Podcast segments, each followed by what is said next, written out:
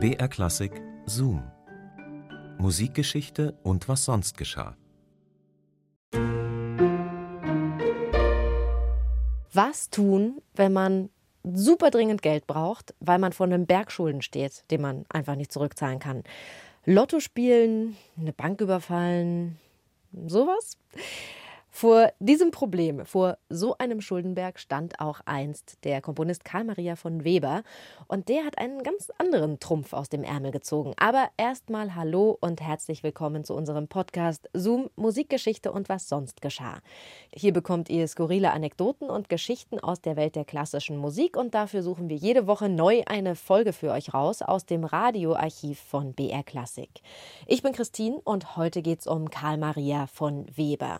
Der hat nämlich, als er jung war, ein ziemlich ausschweifendes Leben geführt. Da war er geheimer Sekretär von Herzog Ludwig von Württemberg. Aber der Weber, der hat sich irgendwann mal ziemlich verrechnet und hat dann erst Schulden ohne Ende gemacht und dann sogar geklaut, um irgendwie seinen Arsch zu retten. Und schließlich wurde er deshalb dann des Landes verwiesen. Was kann man da tun als Komponist? Ja, komponieren zum Beispiel. Weber also schreibt eine neue Oper und mit der im Gepäck reist er dann nach München in der Hoffnung, dass ihm diese Oper zu Ruhm, zu Ehre und vor allem natürlich zu ganz viel Geld verhilft. Ob's geklappt hat, hört ihr jetzt. Karl Maria von Weber schaut nach draußen. Ein Jahr und einen Monat ist es her, dass der 24-Jährige als persona non grata mit Schimpf und Schande des Landes Württemberg verwiesen wurde. Mit Schaudern erinnert sich Weber daran, wie er und sein Vater früh morgens von einem Polizeibeamten geweckt und mit der Kutsche zum nächsten Grenzübergang gebracht wurden. Er hatte sich schäbig gefühlt und war verzweifelt. Nicht einmal von seinen Freunden hatte er sich persönlich verabschieden können. Obendrein hatte er einen Haufen Schulden im Nacken.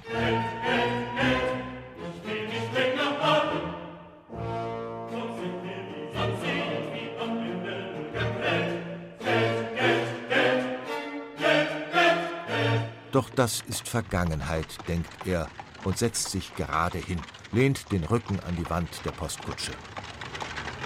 Die Schulden bezahle ich peu à peu ab, und mit den Empfehlungsschreiben hier werden sich hoffentlich viele Konzerte ergeben.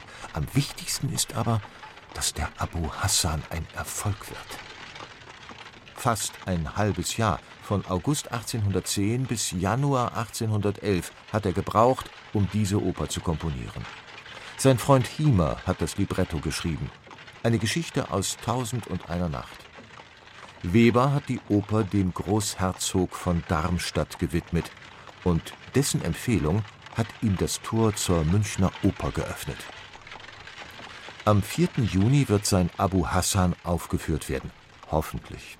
So ganz sicher ist sich Weber noch nicht. Er seufzt und greift in seine Tasche. Ein Empfehlungsschreiben für Baron von Aretin, eines für Madame Dülken, Baudirektor Wiebeking den geheimen Staatsminister Graf von Montgelas. Und auch der Großherzog von Darmstadt hat ihm ein Schreiben mitgegeben für die Königin Caroline von Bayern. Ob sich München stark verändert hat? Als Zwölfjähriger war Weber schon mal hier gewesen. Sein Vater zog damals mit einer Theatertruppe durch ganz Deutschland und machte auch in München Station. Damals wohnte Weber bei Johann Evangelist Wallishauser in der Sendlinger Gasse. Wallishauser, gefeierter bayerischer Hofopernsänger, hatte ihm Gesangsstunden gegeben. Zwölf Jahre ist das jetzt her. Ob der Johann auch noch in München ist, fragt sich Weber. Mit ihm zusammen hat er viel Musik gemacht. Johann Nepomuk Kalcher wohnte damals auch in der Sendlinger Gasse, zwei Häuser weiter, und war ein sehr guter Klavierspieler. Als Webers Vater mit der Theatertruppe weiterzog, verloren sie sich aus den Augen.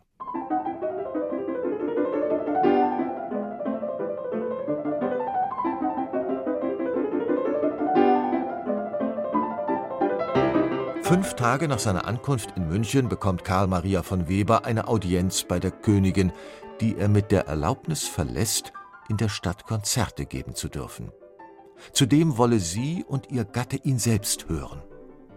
Besser hätte es nicht laufen können für Weber.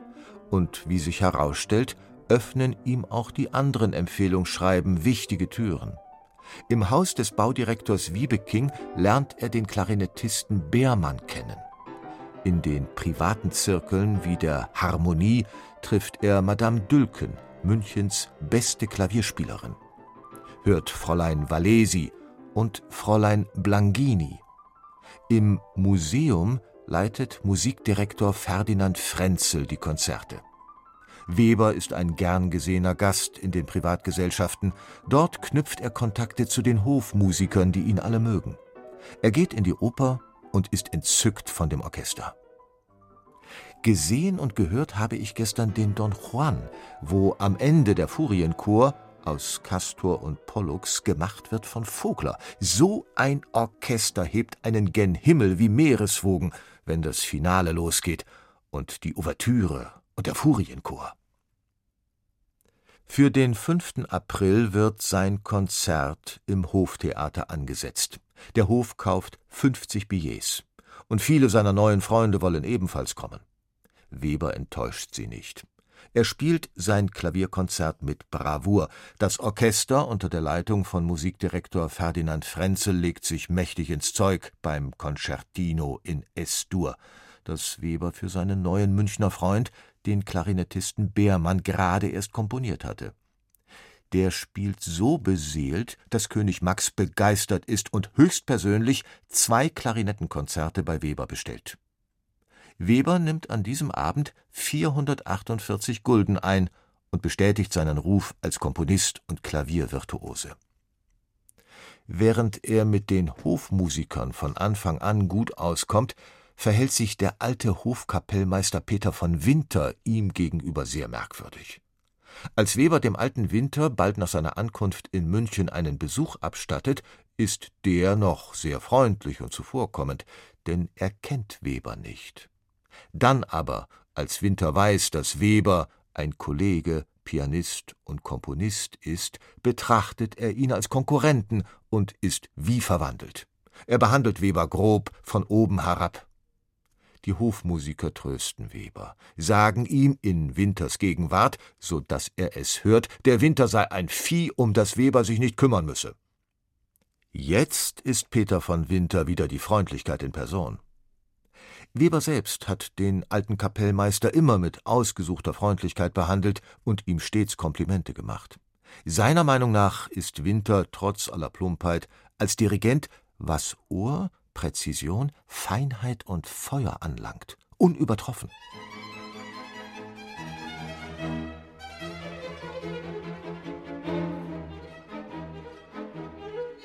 Im Mai beginnen die Proben zu Abu Hassan. Konzertmeister Morald erarbeitet mit dem Orchester die Partitur. Peter von Winter leitet die letzten vier Proben vor der Aufführung. Am 4. Juni ist es dann soweit. Abu Hassan wird im Münchner Residenztheater uraufgeführt. Weber ist nervös, aber die Musiker beruhigen ihn. Sie sind ihm wohlgesonnen und freuen sich wie er auf diese Uraufführung.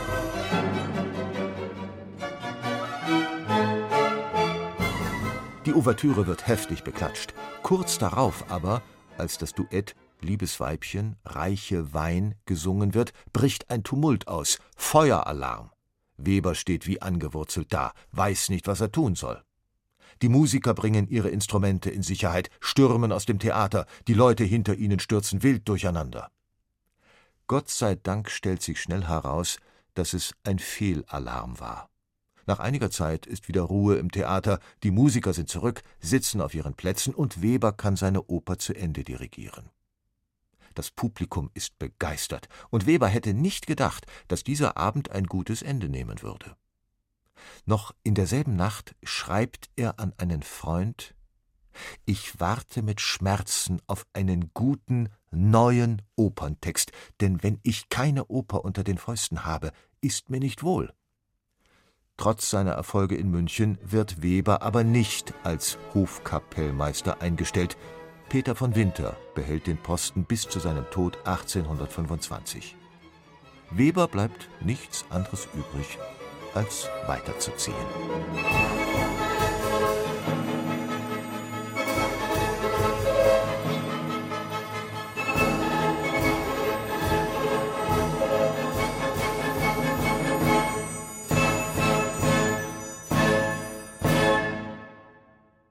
Tja, das mit dem Traumjob, das hat dann also leider nicht geklappt, aber dafür kennt man den Komponisten Karl Maria von Weber heute noch, was man ja von Peter von Winter nicht unbedingt behaupten kann. Das war ein Zoom von Ilona Hanning.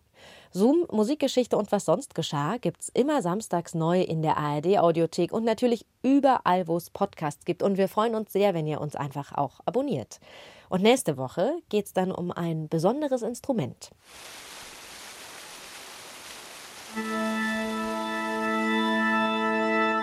Diese weltweit einmalige Wasserorgel, die steht in einem Brunnen im Park der Villa d'Este in Tivoli bei Rom.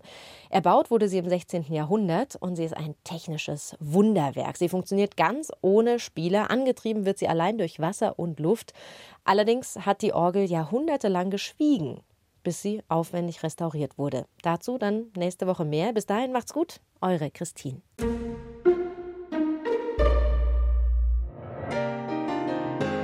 BR Klassik. Dein Weg, dein Ziel. Hallo, mein Name ist Marie Jacot und ich bin Dirigentin.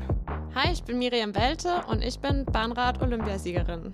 Zusammen machen wir den Podcast Dein Weg, dein Ziel. Wir sprechen über Teamwork, Ausrüstung Disziplin und das Erreichen von Zielen. Hören könnt ihr den Podcast Dein Weg, dein Ziel in der ARD-Audiothek und überall, wo es Podcasts gibt.